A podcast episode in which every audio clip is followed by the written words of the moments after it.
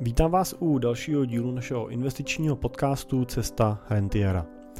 Dnešní díl bych chtěl zaměřit na téma dluhopisů a to nejen tak jakých, ale těch inflačních dluhopisů.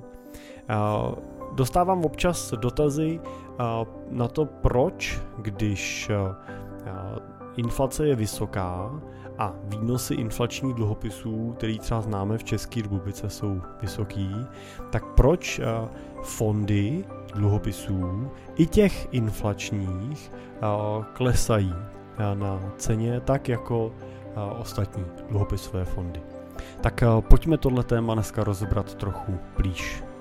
Moje jméno je Jiří Cimpel a jsem privátní investiční poradce a majitel ve společnosti Cimpel a partneři, kde pomáháme našim klientům na jejich cestě k rentě a následně jim tu rentu taky pomáháme čerpat a užívat, tak aby jim nikdy nedošla. Pracujeme typicky pro investory s portfoliama v eh, desítkách nebo stovkách milionů korun, ale pro spolupráci s námi je možný začít už s investicí od 3 eh, milionů korun výš. Tak pokud řešíte investice, tak eh, jsme tady samozřejmě pro vás. Tak pojďme se pustit do tématu inflačních dluhopisů nebo konkrétně fondů inflačních dluhopisů. Investiční cíle různých investorů se samozřejmě liší. Každý z nich chce dosahovat reálného zhodnocení svých peněz, to znamená vydělávat nad inflaci, ale různí investoři mají samozřejmě různý pohled na rizika s investicemi spojenými. A právě tyhle ty dva prvky výnos versus riziko je potřeba správně skloubit dohromady. Pokud bychom totiž brali ohled pouze na očekávané reálné o inflaci očištěné zhodnocení, tak bychom mohli říct, že pro dlouhodobého investora by nejlepší portfolio složené z akcí. Protože pokud se budeme dívat na investiční horizont například 20 let, tak akcie, konkrétně když budeme brát teda americké akcie S&P 500, tak na tomhle horizontu s inflací nikdy neprohrály. V průměru přinášeli na tomhle horizontu výnos 7% PA nad inflaci. To znamená výnos, od kterého už je odečtená průměrná inflace v průběhu toho času a, a v nejhorším případě na horizontu 20 let přinesli výnos 0,4% eh, PA nad inflaci. A, takže nejlíp 7% ročně, pardon, v průměru 7% ročně, nejhůř 0,4% ročně. No a pokud vás zajímá ta nejlepší 20 letka, tak uh, tam dělali akcie dokonce výnos uh, 13,7% ročně nad inflaci. Dluhopisy na tom pochopitelně byly hůře a na tom 20-letým horizontu přinášely výnos v průměru kolem 2% PA nad inflaci a v nejhorších případech přinášely v horizontu 20 let dokonce i záporný reálný výnos. To znamená, na 20 letým horizontu dělali zhodnocení třeba i minus 3,6% ročně. Po odečtění inflace, to znamená po tom, co jsme odečetli tu průměrnou inflaci v tomhle období. Tak jenom doplním, že teda vycházíme ze statistik od roku 1946 až do současnosti a je to počítáno takzvaným průběžně rolovaným 20-letým období, to znamená, je to jakýchkoliv 20 let po sobě jdoucích. Když se teda podíváme na to, teď jsme si řekli, sami, sami o sobě akcie, sami o sobě dluhopisy, jak se chovaly. No a e, my se můžeme dívat na to, že e, v minulosti existovalo velmi oblíbený portfolio 50 na 50. To znamená portfolio, který kombinovalo právě na 50% akcie a na 50% dluhopisy. Je přirozený, že většina investorů ve svém portfoliu právě tyhle ty dvě aktiva mezi sebou míchá, tak aby diverzifikovali rizika s nima spojená a minimalizovali tak dopady případných krizových scénářů. Často se právě tak v minulosti mluvilo o portfoliu 50 na 50. 50% dluhopisy, 50% akcie. Takovýhle portfolio v sobě kombinovalo dynamiku akcí, právě s těma konzervativníma dluhopisama a neslo pro většinu investorů smysluplný výnos s nějakou přijatelnou mírou kolísavosti. Tahle strategie ale v posledních deseti letech významně ztratila na své oblíbenosti i atraktivitě. Hlavně právě z důvodů těch extrémně nízkých úrokových sazeb. A ty znamenaly, že kuponové příjmy z dluhopisů klesly z původních 6% PA na úrovně kolem 1% PA a někdy dokonce ještě níže. Viděli jsme dokonce období, kdy na některých státních dluhopisech byly výnosy i záporný, to znamená investoři skutečně platili úrok za to, že mohli ten cený papír, ten dluhopis koupit, to znamená platili státu za to, že si hodně mohli půjčit peníze.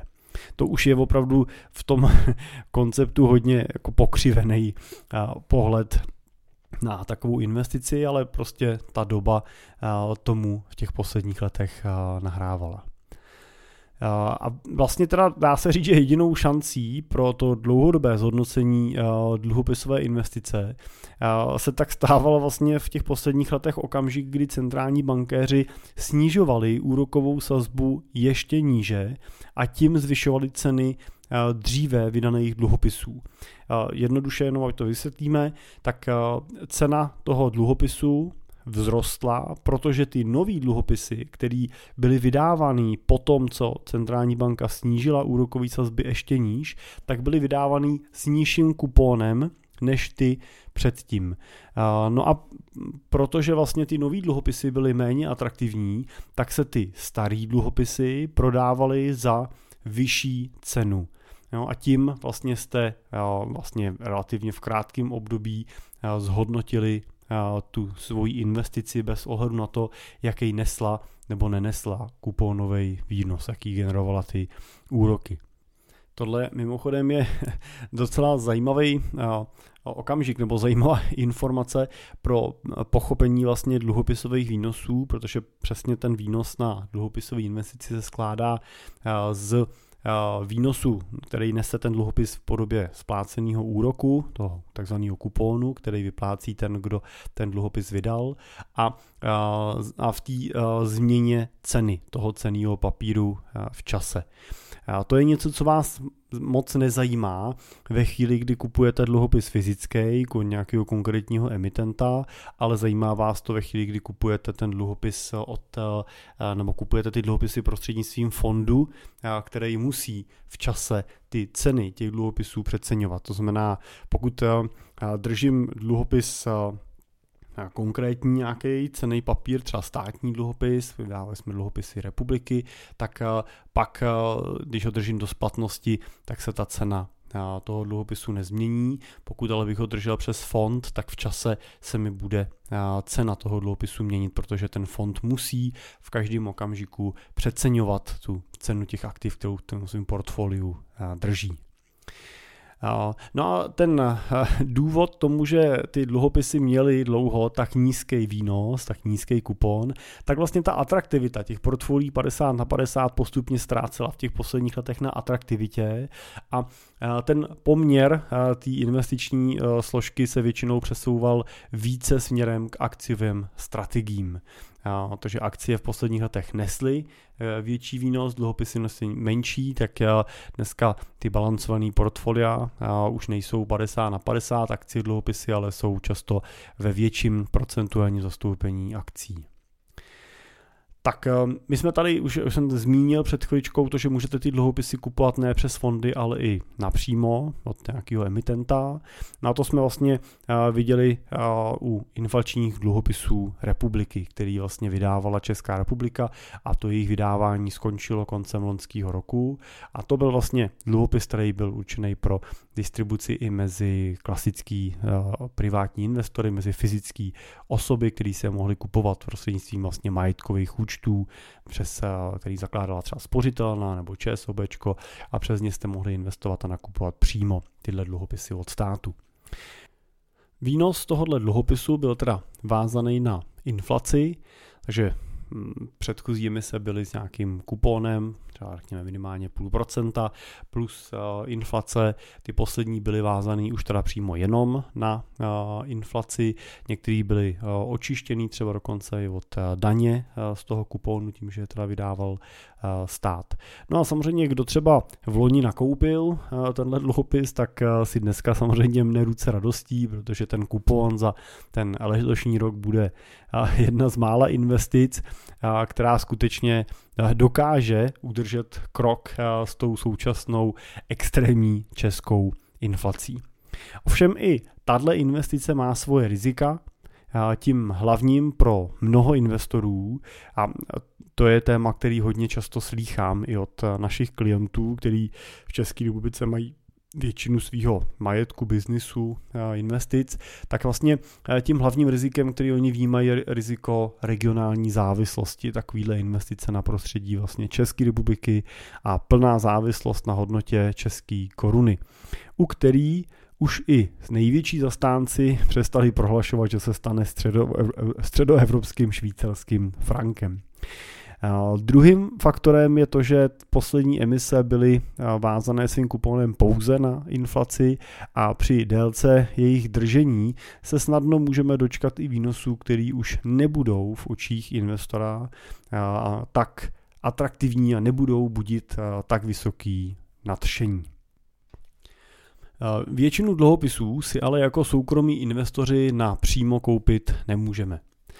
Ty jejich emise jsou často veřejnosti nepřístupné a nebo je ta emise tak velká, že i když máme dostatek prostředků, což jsou většinou třeba desítky nebo stovky milionů, tak byste vlastně vsadili až příliš ze svého portfolia na jednu kartu. A tak vlastně nejčastější cestou k tomu, jak do svého portfolia zařadit i dluhopisové pozice za nějaký zahraniční, tak je jejich nákup prostřednictvím investičních fondů. K tomu můžeme využít ty klasické podílové fondy, anebo můžeme využít třeba tzv. fondy kvalifikovaných investorů, používá se zkrátka FKI, anebo můžeme používat takový ty burzovně obchodované fondy, o kterých často tady mluvím, my je třeba v portfolích našich klientů využíváme, to jsou ty takzvané ETF fondy. Tak ty sami portfolích využíváme, těch důvodů, proč preferujeme ETF, je celá řada, ale zjednodušeně řeknu, že to je většinou nákladovost, pasivita a velikost toho fondu, nějaká míra diversifikace a bezpečnosti, která z toho vyplývá. Takovým typickým zástupcem zahraničních inflačních dluhopisů je americký TIPS. Je to zkratka pro americké státní dluhopisy, ta zkratka v překlad, nebo v tom originálu je Treasury Inflation Protection Securities. Jsou to vlastně dluhopisy, kde jejich kupon je fixní, ale je modifikovaný podle aktuálního růstu cenové hladiny.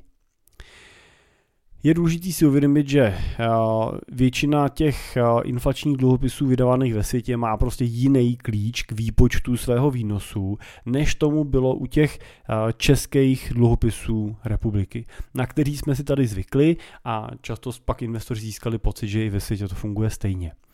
Například u těch tipsů je tam skutečně daný ten fixní kupon, to znamená je dáno, s jakým úrokem bude ten emitent splácet, ten dluhopis.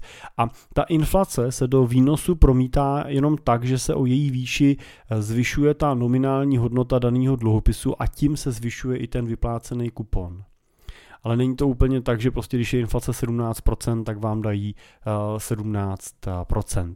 Když je inflace 17%, tak vám vlastně o 17% zvýší ten uh, kupon, no, takže pokud je kupon třeba 1%, tak vám pak vyplácí 1,17%, no, ale není to tak, že by vám místo procenta vyplatili 17%.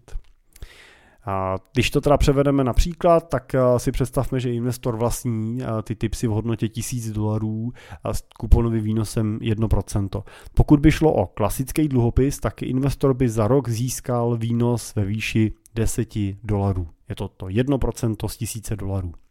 V případě protiinflačních dluhopisů, těch typsů, tak ovšem do té rovnice vstupuje inflace, která ovlivňuje tu samotnou hodnotu toho dluhopisu. Pokud teda celková hladina stoupne o 3%, řekněme se budeme bavit o normální inflaci, tak stoupne i ta jistina, ten dluh, který teda u vás má stát, tak stoupne z 1000 dolarů na 1030 dolarů. Ten kuponový výnos zůstává v tom vyjádření stejný, počítá se ovšem teda z nové jistiny a investor tak za držení dluhopisu získá ne 10 dolarů, ale 10,3 dolarů. No a po uplynutí té splatnosti tak je investorovi vrácena jistina, která je navýšená o tu úpravu na základě inflace. Jo, v tomhle zjednodušeném příkladě, pokud by nám to vraceli po tom roce, tak by nám vrátili teda ne 1000 dolarů, ale 1030 dolarů, plus byste v průběhu toho času dostali ten kupon ve, ve výši toho 10,3 dolarů. No v případě nákupu protiinflačních dluhopisů na tom takzvaném sekundárním trhu, to znamená nekupujete je přímo od státu, ale kupujete je od uh, nějakého jiného investora, uh, například typicky v tomto případě skrze uh, eh, ETF fondy, tak vlastně vám odpadá část starostí, ale právě ta hodnota té dané investice může a bude v čase klesat a stoupat. Na rozdíl od toho samotného držení dluhopisu totiž nemáte zaručený návrat jistiny po splatnosti, protože burzovní obchodované fondy obvykle dluhopisy do splatnosti nedrží. A vývoj investice pak závisí na ceně daný právě tím sekundárním trhem. To znamená ceně toho dluhopisů nebo respektive těch jednotlivých dluhopisů a té aktuální tzv. spotový ceně, to znamená té ceně, za který může ten fond v tom okamžiku všechny ty dluhopisy prodat. Hlavním rizikem, kromě deflace, je teda i růst úrokové míry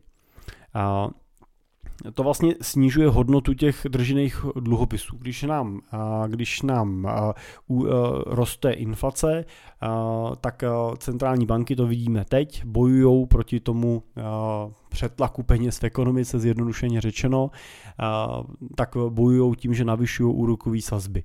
Čímž vlastně doufají v to, že i budou lidi a firmy míň utrácet, budou si víc peníze držet u sebe třeba na účtech nebo v investicích a to bude zpomalovat spotřebu. A pokud zpomalíte spotřebu, snižujete poptávku, tak snižujete i prostor tom, těm firmám k tomu, aby navyšovali ceny. Takže ceny se typicky navyšují ve chvíli, kdy ta poptávka převyšuje nabídku, což je přesně to, co jsme tady tykon viděli v posledním roce nebo spíš dvou letech po covidu, kdy ta zadržená poptávka, která se vrhla na ten trh, tak neměla šanci být uspokojená. Tím, že teda bude centrální banka zvyšovat úrokový, bank, uh, úrokový míry, tak snižuje hodnotu těch držených dluhopisů, objevují se lepší příležitosti, jsou tady dluhopisy s vyšším kuponem, třeba 2% místo dosavadního 1% a tím pádem uh, musí to ETF uh, přeceňovat ty svoje aktiva a tím vlastně cena těch jejich aktiv klesá a klesá tím pádem hodnota i toho daného portfolia. Vidíme tam záporný vývoj hodnoty. Naopak teda ale výhodou těch dluhopisových burzovně obchodovaných fondů je vlastně vyšší likvidita té vaší investice, má, můžeme ji kdykoliv speněžit, máme větší diverzifikaci, naše investice nestojí na jednom dluhopisu, jedn, jedné zemi, ale já můžu, duže, můžu držet x různých dluhopisů v různých regionech přes jednu konkrétní pozici. A uh, samozřejmě taky to, že mám tu uh, informaci, mám, mám tu jistotu, jaká je teda i ta moje skutečná aktuální cena mých investic v daném okamžiku. Když se podíváme na nějaký konkrétní příklad, tak jedním z reprezentantů kategorie třeba inflačních ETF fondů můžeme vzít třeba ETF fond od BlackRocku, je to iShare Global Inflation Linked Government Bond, je to evropsky regulovaný, takže má tu ten přívětek UCIT ETF.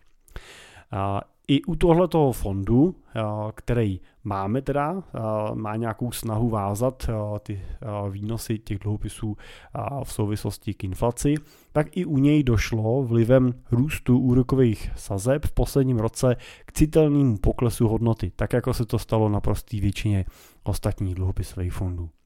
Je docela zajímavý zkusit si ale samozřejmě porovnat, jak se různý dluhopisové fondy chovají při těch obdobích, na který se aktuálně díváme. Tak eh, když se podívám na ten eh, inflační, o kterém jsem teď mluvil, tak eh, a budu si dělat na nějaký delší horizont, tak můžeme vidět, že od roku 2018 ten fond do současnosti i přes ten měl nárůst, dostal se od roku 2018 na výnos kolem 20% a aktuálně jsme teda viděli pokles toho fondu na úroveň někde kolem 4%.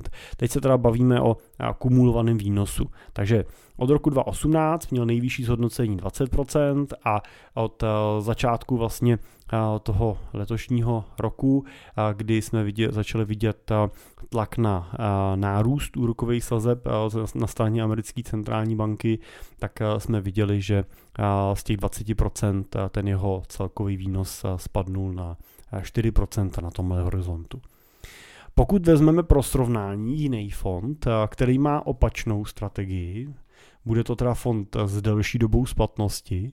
Konkrétně si teda vezmu fond zase od BlackRocku, iShares, 20 plus, 20 let plus, Treasury Bond ETF, tak tenhle ten fond vlastně naopak oproti tomu inflačnímu investuje do dluhopisů s fixním kuponem a je pro ní typický, že kupuje dluhopisy s dlouhou, dlouhou, s dlouhou dobou splatnosti. Ten inflační má splatnosti dluhopisů většinou na úrovni někde kolem 4-5 let, ten dlouhý má tu splatnost na úrovni 20 let a víc.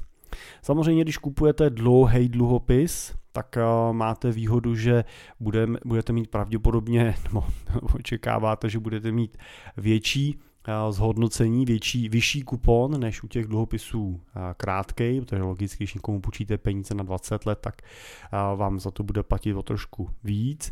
Neplatí to úplně vždycky, ale v normálním tržním prostředí by to tak mělo být.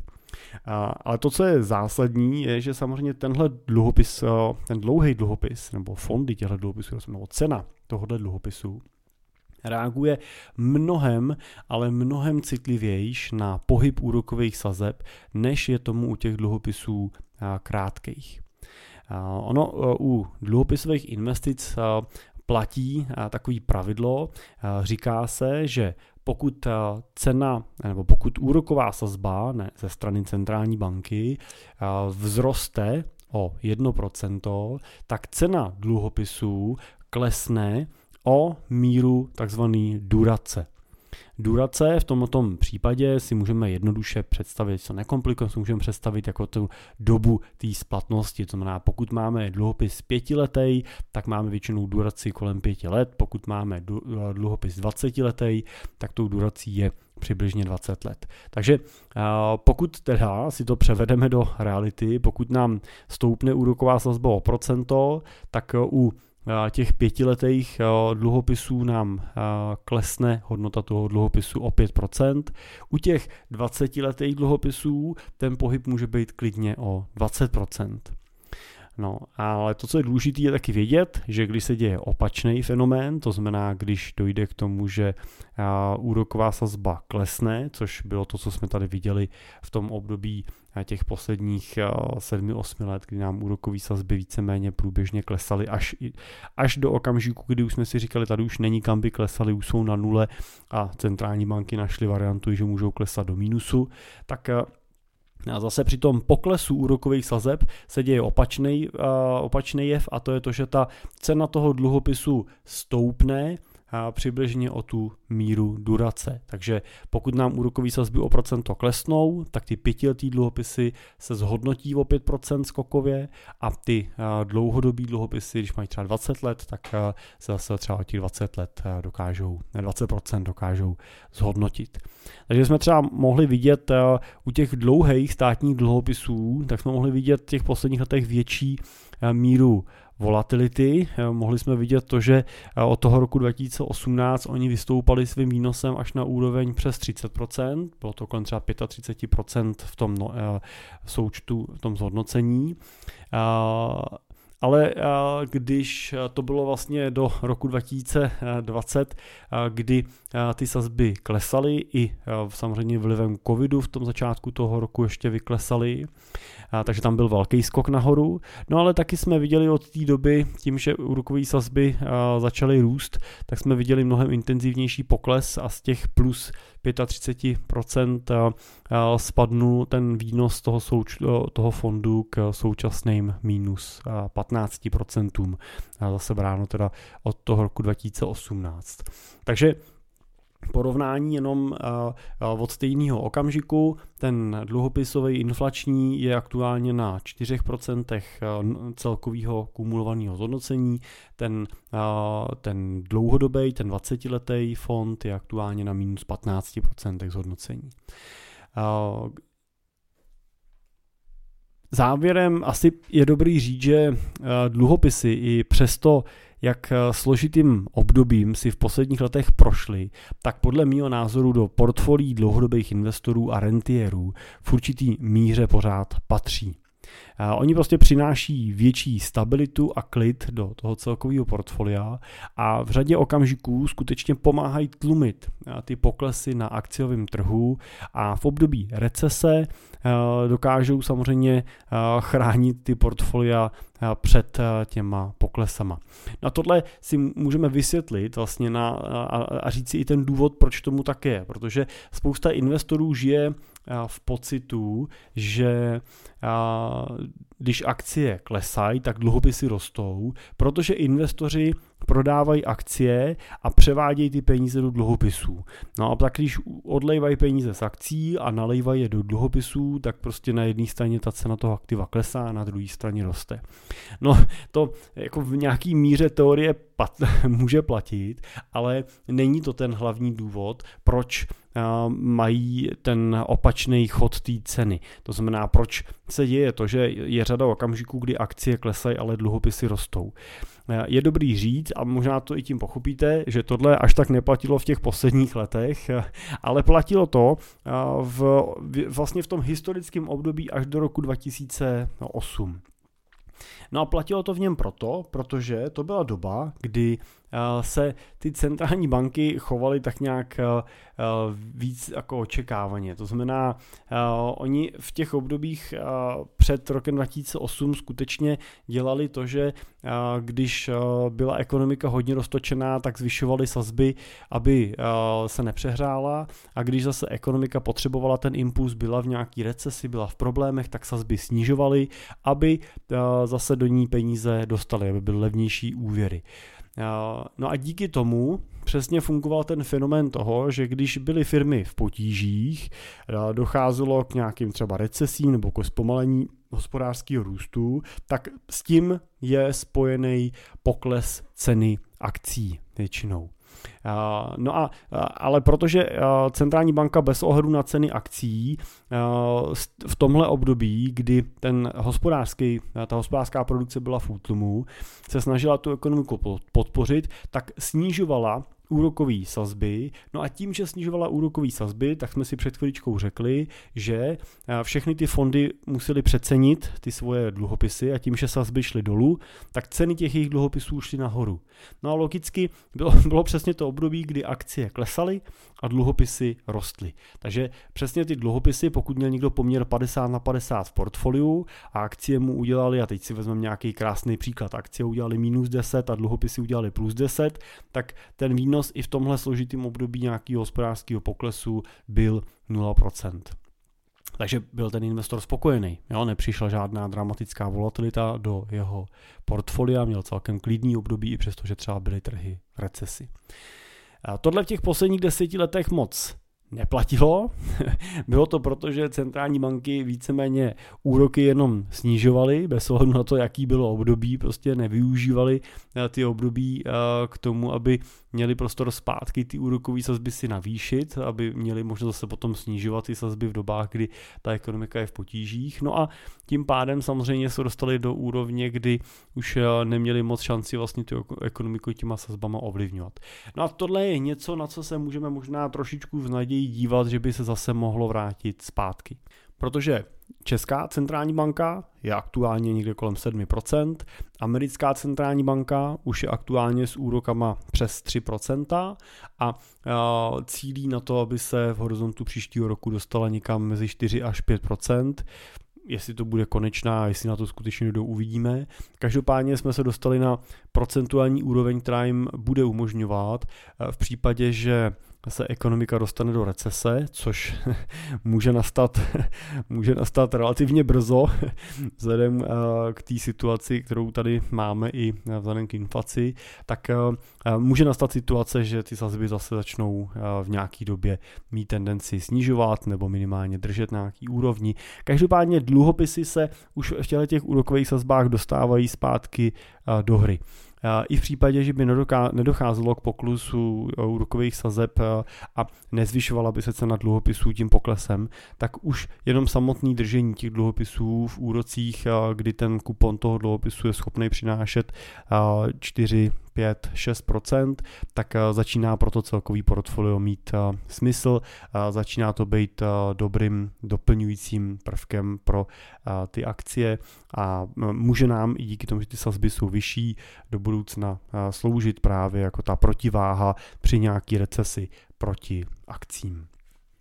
My aktuálně ještě setrváváme v pozicích vlastně spíš těch kratších dluhopisů a čekáme vlastně na okamžik, kdy úrokové sazby ve Spojených státech dosáhnou nějakého pomyslného teoretického maxima, to je samozřejmě, jestli to bylo nebo bylo, nebylo maximum, se dozvíme až se zpětnou nějakou platností, ale eh, řekněme, že čekáme v těch indikátorech a ty naše modely tak eh, čekají na chvíli, kdy eh, se začne přetáčet inflace, začne Fed zpomalovat tu jeho jestřábí rétoriku, která zatím teď je hodně pod tlakem dalšího očekávání růstu úrokových sazeb a to budou ten, ten okamžik, kdy se tohle začne překlápět a uvidíme utlumující se hospodářskou produkci možná s nějakou mírou, mírnou rostoucí mírou nezaměstnanosti, což v těch predikcích ekonomických jsou všechno vlastně scénáře, které se dají čekat v příštím roce, tak to bude chvíle, kdy začneme vlastně v portfolích přetáčet ty pozice těch kratších dluhopisů do pozic dlouhých dluhopisů protože přesně potom ty dluhopisy 20 let plus třeba mají tu funkci té protiváhy k akcím a zároveň mají největší potenciál nějakého kuponového výnosu, takže i toho průběžného přidávání nějaké hodnoty do toho našeho portfolia jako takového. Tak, a to je všechno. Už vás nebudu trápit dalšíma teoriema.